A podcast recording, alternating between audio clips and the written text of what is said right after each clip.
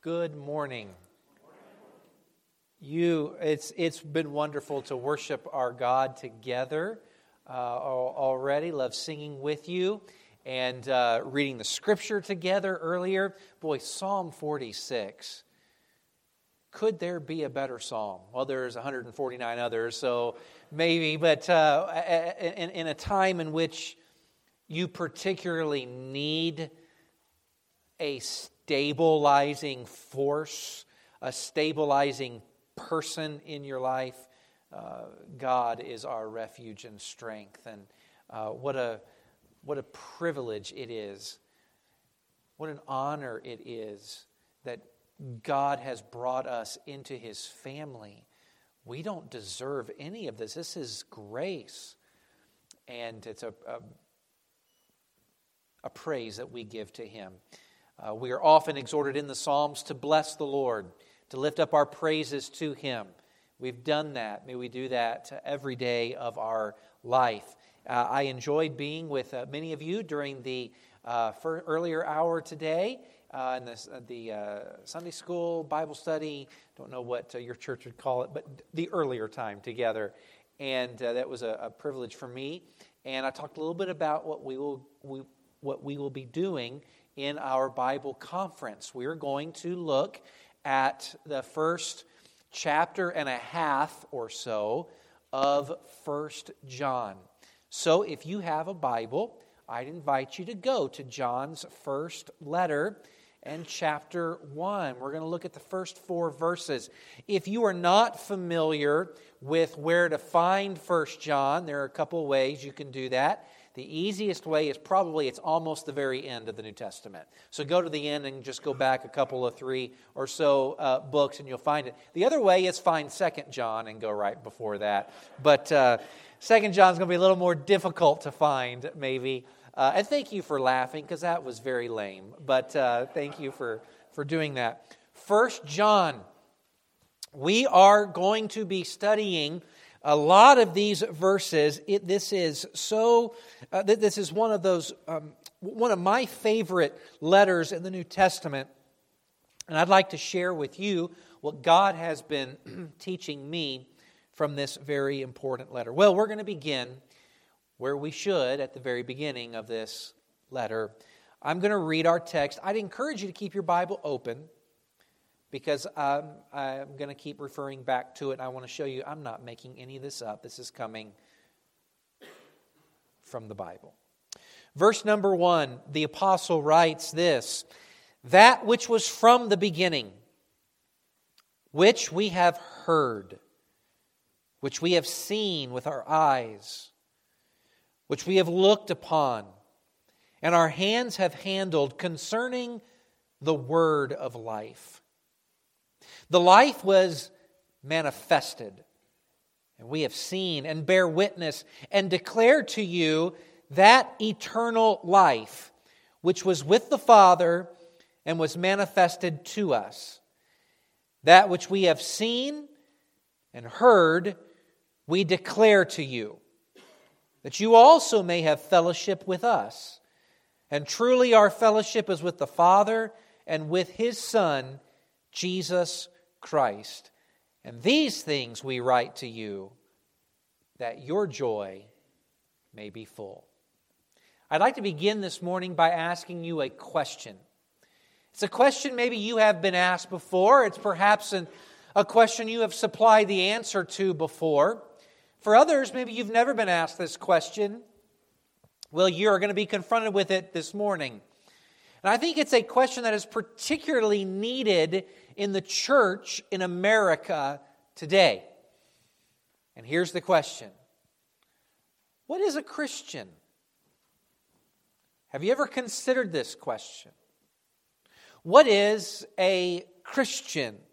I think it's a particular problem facing the church today because in the church, particularly in America, there is much confusion over what a Christian is. If we were to take the time, we will not, but if we were, and we were to publicly ask each one of us, including me, what is a Christian, I wonder what type of answer, if we were all honest, I wonder what type of answers we might get. Someone in here might say, Well, Andy, I'll go ahead and tell you what a Christian is. I'll be the first one to, to answer. You know, there's an assault on the family today and the institution of marriage. And, and uh, uh, so I would say this what a Christian is, is someone who holds to family values. The truth is that our government needs to keep their dirty hands off our children. That's what a Christian. A Christian is someone who clings to family values. Someone might say that, perhaps. And then maybe someone would say, well, that, that's good, but maybe it doesn't go far enough. Really, Andy, what, what, what a Christian is, is someone who is a social conservative. Someone who is really concerned about the, uh, the conservatism and, and what our nation used to be. A Christian is someone who loves America, strong in patriotism, in fact, you really can't be a Christian if you're not big on the United States and, and, and, and, and the alliance with Israel. That's what really characterizes uh, a, a Christian. We believe in limited government. Well, someone might immediately jump up and say, No, hold on. Hold on. We really believe that a Christian is someone who, who is not so much the conservative, but is much more, uh, is much more liberal in their outlook. Someone who is, is, is concerned about the poor. Someone who stands up for those without a voice. Someone who is, who is really concerned about justice. We live in a country where justice is not really promoted. And, and that's really the message of Jesus. That's what a Christian and of course, then there would be people jumping up over and over and say, well, no, we need to be more nuanced in that. We need to understand this aspect of, of, of the political spectrum and, and this aspect of that.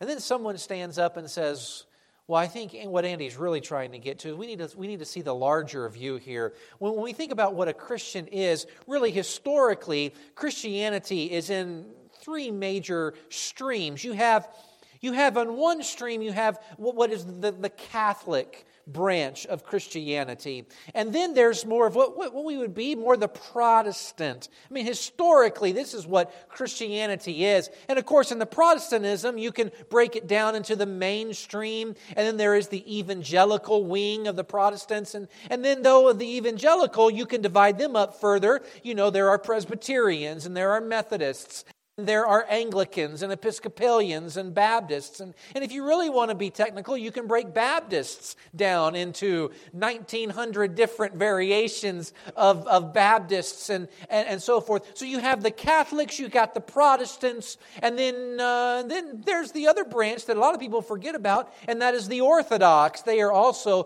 Christians. And then if you really want to be technical, you can go even further east, more the Asiatic uh, branch of that, you know, the Nestorians and the Jacobeans, and then we're all slack jawed, like, what are we talking about? And then someone brings it back to it and says, no, really, you, you know what a Christian is by what they don't do and by what they do do. A Christian is someone who is against the moral degradation that we face. A Christian is someone who is against evolution, believes in creation. A Christian is someone who speaks out against the evils of abortion. A Christian is someone who stands against the LGBTQIA plus agenda.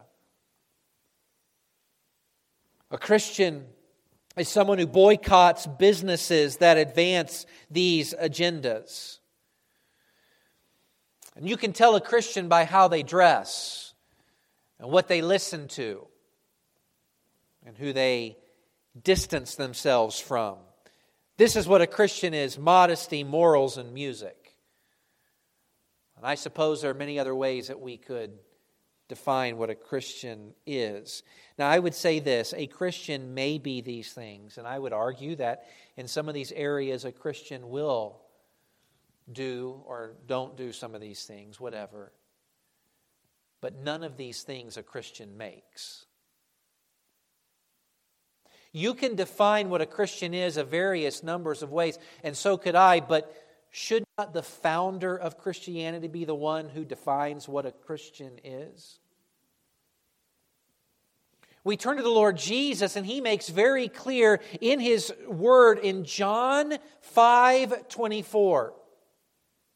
And when he says these words, Verily, verily, or truly I say to you, he who hears my words and believes on him who sent me has eternal life and they will not fall into condemnation. That's the judgment, the fiery judgment in hell. They will not fall into condemnation, but is passed from death to life. It's passed from eternal death to eternal life. So, according to Jesus, what is a Christian? It is someone who has passed from death to life. It is a person who possesses eternal life. This is what makes a Christian. So we see right off the bat, Christianity does not begin with anything you do. It begins with what was done to you when the Holy Spirit of God takes you up and moves you from the kingdom of darkness, that of eternal death, into eternal life. So I guess the question that is laid before you and me this morning is simply this Do you possess eternal life? This is what makes a Christian. Well, that's good preacher talk. That's good Sunday terminology, eternal life. But what exactly is eternal life? If this is what makes up a Christian, what is eternal life? Well, again, let's turn to Jesus. Let him define what eternal life is. He speaks to our sister Martha in John 11 25, and he says these words I am the resurrection and the life. You skip three chapters later in John 14 in the upper room. He speaks to Thomas, and in the hearing of all the original, the first disciples, he says this I am the way, the truth, and the life. No man comes to the Father except through me. You fast forward three more chapters in John 17. Jesus is praying to his Father in heaven, and he defines eternal life. John 17 and verse number 3, he says these words, and this is life eternal. That they, his followers, might know the only true God and Jesus Christ, whom you have sent. So, according to Jesus, what is eternal life is maybe not the right question who is eternal life? And Jesus says, I am He. If Jesus physically walked through the back doors of Beaverton Baptist Church, that would be amazing this morning. And rightly, I would point you to Him immediately. But I could legitimately say, if He walked through those doors, folks, look, there goes eternal life. Jesus is eternal life. So, what makes a Christian? What is a Christian? Someone who has eternal life, someone who has Jesus, who is eternal life. In our Sunday school time earlier, I took us to 1 John 5:13 in which John tells us the reason why he wrote this first letter of his is for those who believe in the name of the Son of God that they might know that they possess eternal life. So it is no surprise that he begins this letter by telling us who eternal life is it is Jesus. Before you can know if you possess eternal life, you must know the person of eternal life. So, this is what I want to do. I want to preach Jesus this morning. By the way, I have no other message. We preach Him and Him alone. But I'd like to take these four verses and just show you four realities about Jesus. It is going to establish our entire foundation for this Bible conference, but it's going to establish the foundation for your Christianity, your Christian faith. We're going to see, I'm going to tell you what the four realities of Jesus are here at the beginning so you'll know as we go along. We're going to see, first off, that Jesus Christ is eternal, He is God. Secondly, we're going to see that this eternal Jesus has been revealed. He did not selfishly hide in heaven, He has been manifested to us. Then we're going to see the third reality is that He has been declared as the God man. And then finally, we're going to end with if all this is true, then Jesus Christ must be received as your Lord and Savior. All right? So let's look at these four realities this morning. Number one, Jesus Christ is eternal. To put it in another way, He is forever. He has always existed. Jesus Christ is God. Here is the foundation of the Christian faith. Now, before I show it to you in our text here in First John, let me give you the context of what was happening when John wrote. John wrote his first letter at the close of the first century. He is the last living original apostle of Jesus. And there was a big, bad error that was creeping into Christianity at the close of the first century. In the second century, it's going to be a full blown heresy and it's going to get a fancy name Gnosticism obviously spelled with a G. Gnosticism. It comes from a Greek word for knowledge, secret knowledge, superior knowledge. The Gnostics, the early Gnostics, would come across and say things like this We have special insight into Jesus that the church wants to keep silent. They don't want you to know the truth about Jesus. Oh, but if you join our ranks, you'll be a part of the group that knows. Now, the Gnostics did not have a theme song, but if they did, it might sound something like this We know something you don't know.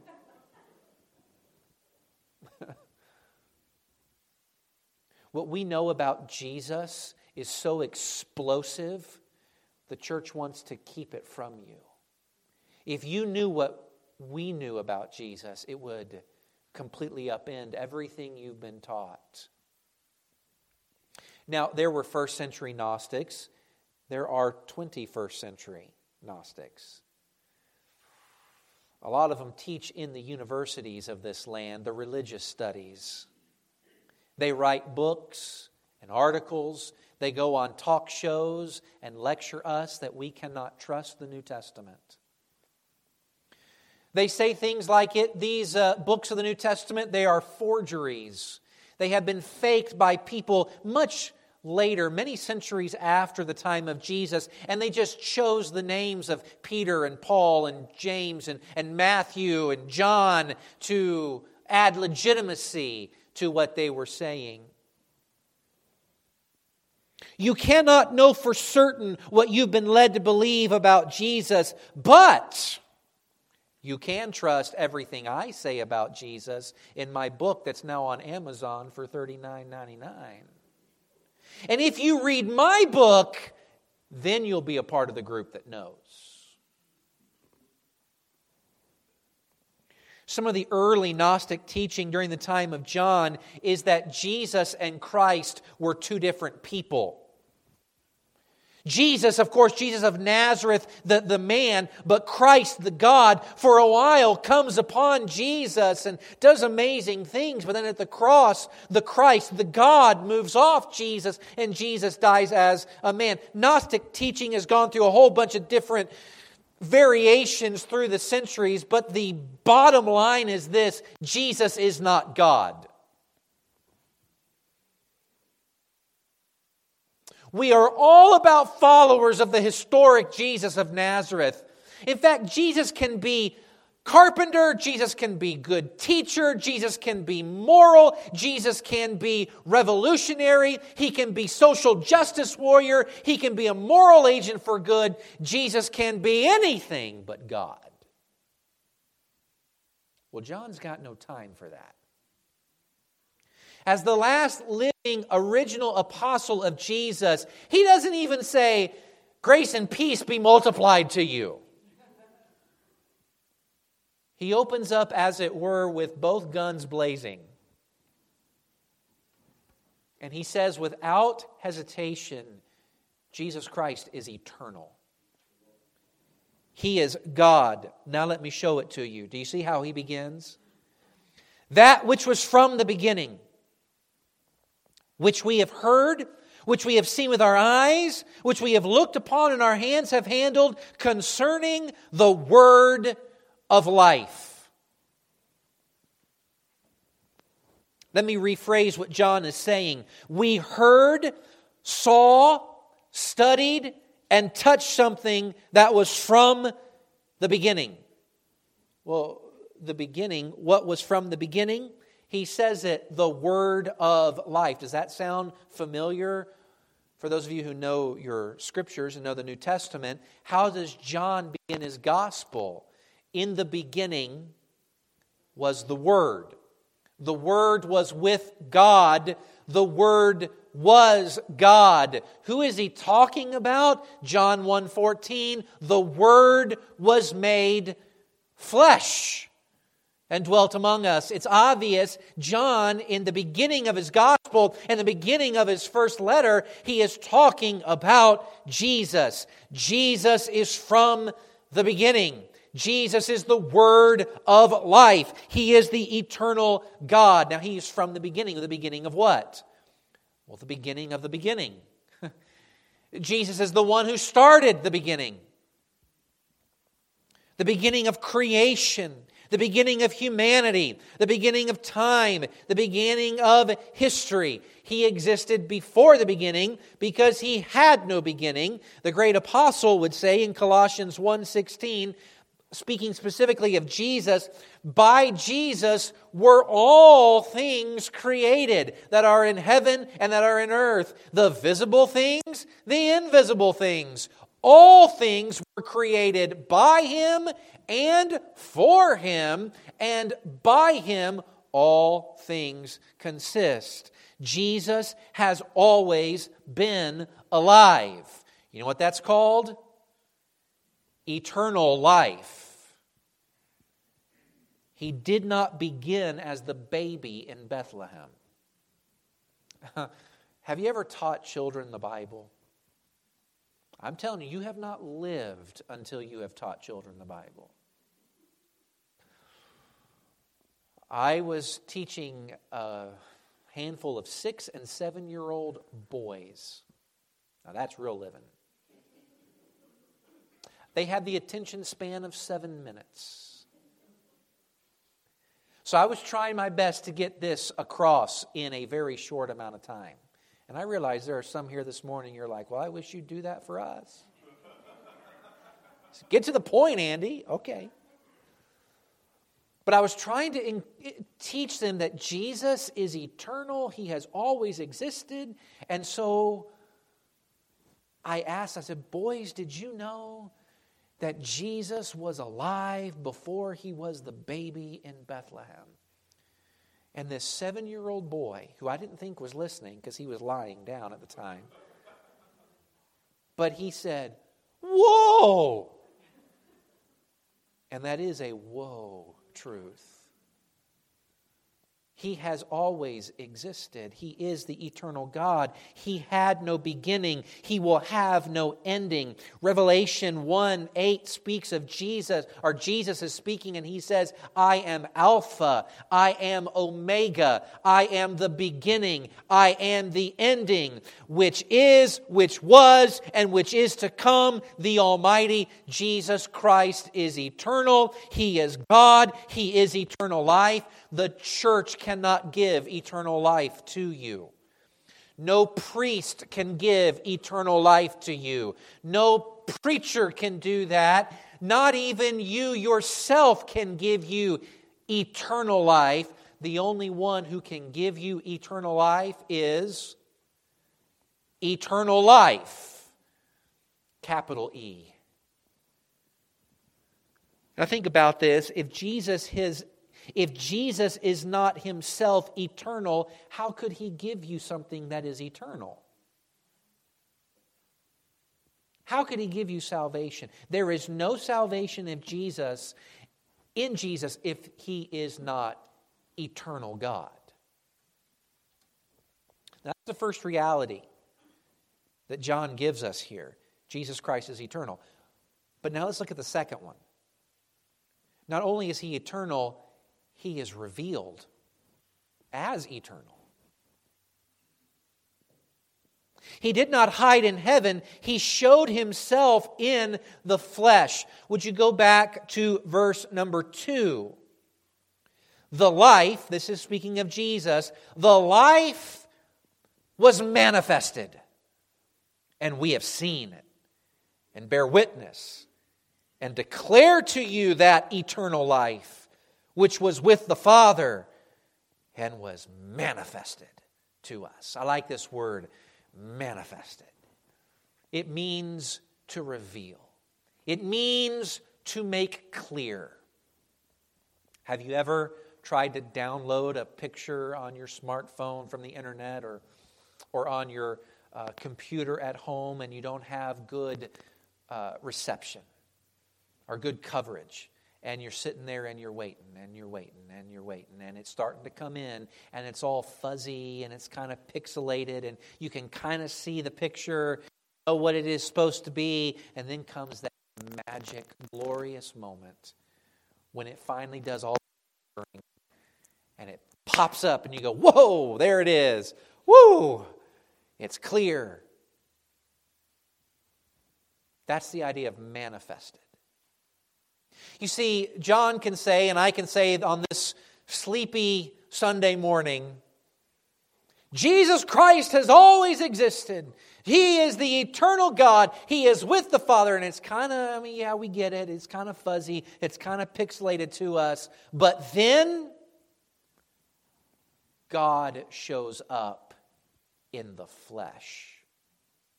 And it's that glorious moment that we see God in living color in the person of Jesus Christ and we go, oh, now I get it. Now I see it. We see God in the flesh. Now, you and I can only read about God in the flesh. But John he had an experience with eternal life that none of us have yet had. But one day we will. Did you notice how he puts it in verse number one? He says, We have heard eternal life.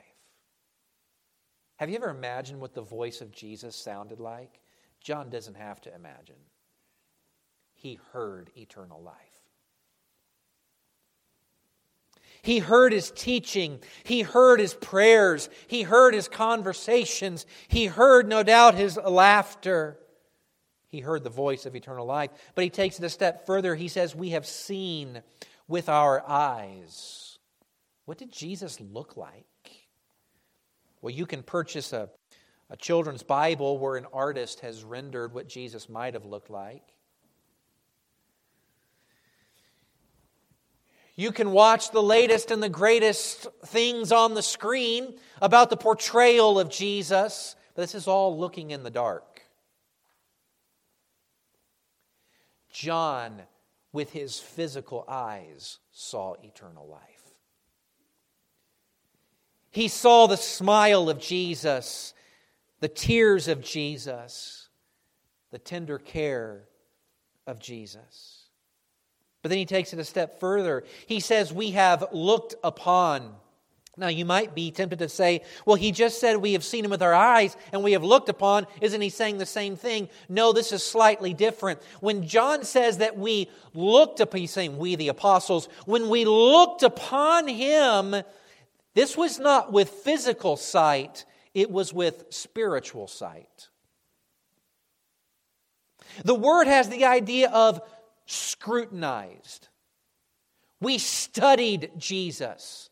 We watched him. We put him to the test, and we came to the conclusion he is everything he claimed to be. You see, John was with Jesus on the Sea of Galilee when Jesus stopped a raging storm. John was with Jesus with the maniac of Gadara as he, Jesus, decimated demonic power.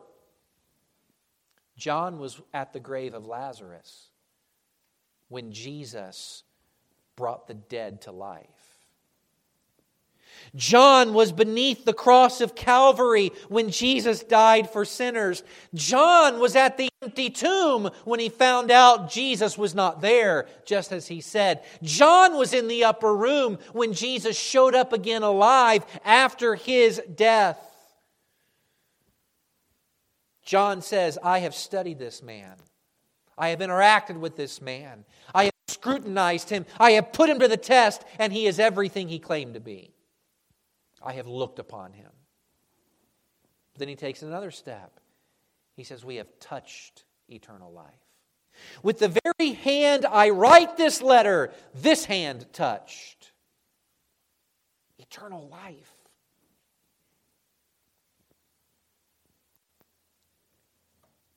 Remember when Jesus arrived in the upper room after the resurrection, he said to John and the other disciples in Luke 24, Behold my hands and my feet, that it is I myself. Handle me. Have you ever taken your grandkids or your little children into a store and what do their hands want to do? Handle everything. Stop it, stop it, stop it. Jesus says, Don't stop it, handle me, touch me, see. A spirit, a ghost, does not have flesh and bones as you see me have. There is such teaching today that the disciples saw a hallucination or a vision of a resurrected Christ.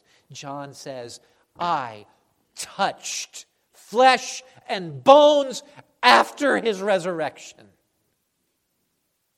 Now, with all due respect to the experts, so called, in religious studies across our land, why should I listen to you spout your so called superior knowledge of Jesus when I have someone who actually heard, saw, studied, and touched eternal life? I'm going to trust what John has to say about Jesus long before I trust anybody else. But even beyond his testimony, I will trust what John says about Jesus because my experience with the resurrected Jesus is what John experienced. Did you notice in verse 2, the first part, he says the life was manifested, and the end of verse 2, he says it was manifested to us. The us here is specifically speaking of the apostles, but it is including all those who believe in Jesus. Simply put, yes, God was revealed in flesh to the world, but only those who believed in him actually understood what they saw and heard. No, I have never seen Jesus with my physical eyes. I will one day. No, I have never heard the voice, the physical voice of Jesus with my ears, though I will one day. But I have seen Jesus with another set of eyes the eyes of faith. I have heard the voice of Jesus with another set of ears, the ears of faith. I like what Jesus said to Thomas, John 20, verse 29. Because you have seen me, you have believed. Blessed are those who have not seen and yet have believed. That's me. I am convinced in my heart that Jesus Christ is God because he's revealed it to me. I have given my life to studying the scriptures. I have given my life to understanding this man Jesus, and I have come to the conclusion he is everything he claimed to be. But who am I? The God of eternity would reveal this to me. This is nothing but grace. I wonder have you seen that Jesus Christ is eternal, that he is God, that he is God in the flesh, come to save you from your sin? Nothing could be more important for you to know. If not, that's why I am declaring him to you today, so that you might believe. The first reality is Jesus Christ is eternal. The second one is that he is revealed. Which leads us to the third Jesus Christ is declared. Would you look at verse number three? That which we have seen and heard, we declare to you. Oh, I love this verse. John is in effect saying, I have been commissioned by God to testify to the world what I saw of Jesus, what I heard of Jesus, and I'm writing it down to preserve it for the generations to come. And here we are in the 21st century, and we are still hearing from John. John was compelled. He was not selfish with the gospel. He must tell. I think about John and his good buddy Peter in Acts 4. They are, uh, Acts 4 18 to 20 they are the, uh, the, the magistrates in Jerusalem, they commanded them not to speak at all nor teach in the name of Jesus. But Peter and John answered, We cannot but speak the things which we have seen and heard. Peter and John were compelled to declare Christ. So was Philip the evangelist. They had seen too much. I think about Acts 8 and verse 5. Philip went down to the city of Samaria and preached Christ to them. Acts 8:35 30 verses later Philip opened his mouth and began at the same scripture and preached unto the Ethiopian eunuch Jesus, whether in the city or in the desert, Philip preached Christ. So the great apostle Paul would do as well. 1 Corinthians 1:23, we preach Christ crucified. 1 Corinthians 2, I determined I had a conversation with myself, he is saying. I have made this determination not to know anything among you except Jesus Christ and him crucified. First or second Corinthians 4 and 5 We do not preach ourselves, we preach unto you Christ. Ephesians 3 8, unto me is this grace given, Paul says, that I should preach the unsearchable riches of Christ. We don't declare a system of beliefs, though that's helpful. We don't declare standards, although that's a necessary thing for our lives. We don't declare a lifestyle, an, org- an organized religion. We don't declare our boxes and our lists of moral do's and don'ts that we must check. We don't declare family traditions. We don't declare conservatism. We don't declare liberalism. We don't declare libertarianism. We declare a person who has come to save you from your sin. You don't need another religious experience. You don't need another set of rules. You don't need to work harder, longer, or better so that God will like you. No, your best efforts, your religious rituals, your moral goodnesses are worthless in the eyes of a holy God. We have accumulated all this heap of trash that somehow is going to get us to heaven.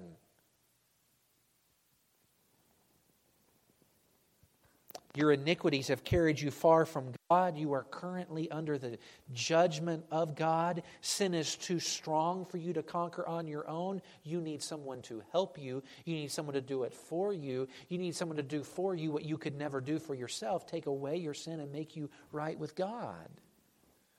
Another John, John the Baptist, called Jesus another name the Lamb of God. What does the Lamb of God do? It takes away sin has the Lamb of God taken away your sin? You have no moral strength to eliminate your sin. That's why the apostle would say in Romans 5 when we were yet without strength, at the right time, Christ died for the ungodly. That's you and me. For scarcely for a righteous man would one die, yet perhaps for a good man some might even dare to die. Oh, but God proved his love for us, that while we were yet sinners, Christ died for us. There on the cross, he was punished for your sins in your place. Three days later, he rose again to life because death cannot contain eternal life we don't preach a better path. We preach the living God man who takes away sin. And by his sheer grace, he has chosen to offer himself to you as life and Lord and Savior. He is eternal. He has been revealed as eternal, we have declared him to you. Which leads to the fourth and final reality that I want to show you this morning, and that is Jesus Christ must be received. If this is true about Jesus, you have to do something with him. You can't be neutral. You will either receive him as your Lord and Savior or you will reject him to your eternal peril. But you cannot be neutral.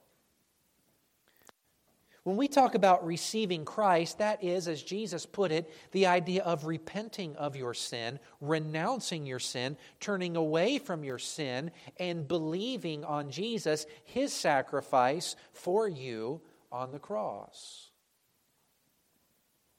When you receive Jesus, when you believe on him for salvation, you receive many blessings. Now, in our text this morning, I see three blessings. You get far many more. But I want to just stick to the text and show you three blessings when you receive Him. Number one, when you receive Jesus, you will receive eternal life. Now, that's kind of implied because if you receive He who is eternal life, guess what you get? Eternal life but it is stated explicitly later on in this letter in chapter 5 and verse 12, in which John says this He who has the Son, S O N, has life. But he who does not have the Son of God does not have life. I could stand up here and say this. Folks, if you believe on Jesus Christ as your Lord and Savior, He will change your life. And that's true. He does change your life. But doesn't every religious faith claim the same thing? If you follow our rules, if you check our moral dues, our boxes of moral do's and moral don'ts, it will change your life. And guess what? You follow it, what will it do? It'll change your life. But here's where Christianity is different Jesus Christ does not just change your life, He gives you His life. Nobody can compete with that. You exchange your eternal death for his eternal life. Remember what we began with this morning in John 5 24? Jesus said, He who hears my word and believes on him who sent me has eternal life.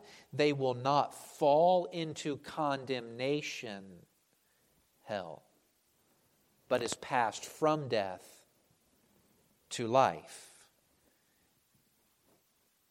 Have you received Jesus? If so, you have eternal life. What a blessing. You escape from the fiery judgment. Heaven is your home. Here's a second blessing. John states explicitly in verse 3 not only will you have eternal life, but you will have fellowship with God. Looking in at verse 3, that which we have seen and heard, we declare to you that you also may have fellowship with us. That's the apostles, it's the community of faith. And truly, our fellowship is with the Father and with His Son, Jesus Christ. When you come to faith in Christ, when you believe on Him, your whole identity changes. The God of eternity moves inside you. You are joined in Christ to the Father. You are now in relationship with the eternal God. You no longer know Him as your judge, you know Him as your Father. You have fellowship with the Father. You have fellowship, partnership, union with the Son through the Spirit. And then you also have it with the entire community of faith. You're a part of the family of God. You're a part of the bride of Christ. You are pardoned. You are favored. You are accepted. You are His. You are His son. You are His daughter. And that brings us to the third blessing. You will know fullness of joy. Look at verse 4. And these things we write to you so that your joy might be full. Your joy, it's not just yours only, it is all of our joy will be full. The reason we declare Jesus is so that we all might know uncontainable joy. Why does Jesus bring joy? Because when you have Jesus, you have found the answer to despair, the answer to discouragement, the answer to injustice, the answer uh, to war, the answer to pain, the answer to sorrow and suffering. You have peace in the midst of heartache. You have joy as the tears come down your face. You have access to the very near presence of God. This and all He is are yours when you are in Christ. Oh, the joy that comes when you have Him. Why would you not want this joy? What has your sin, what, what lasting happiness has your sin ever brought you? Do you enjoy guilt? Do you enjoy fear? The fear of being found out, the fear of loss? Do you enjoy the shame? What lasting happiness has your sin ever brought you? The end of those things is death. But with Jesus, there is joy. So, I end where I began.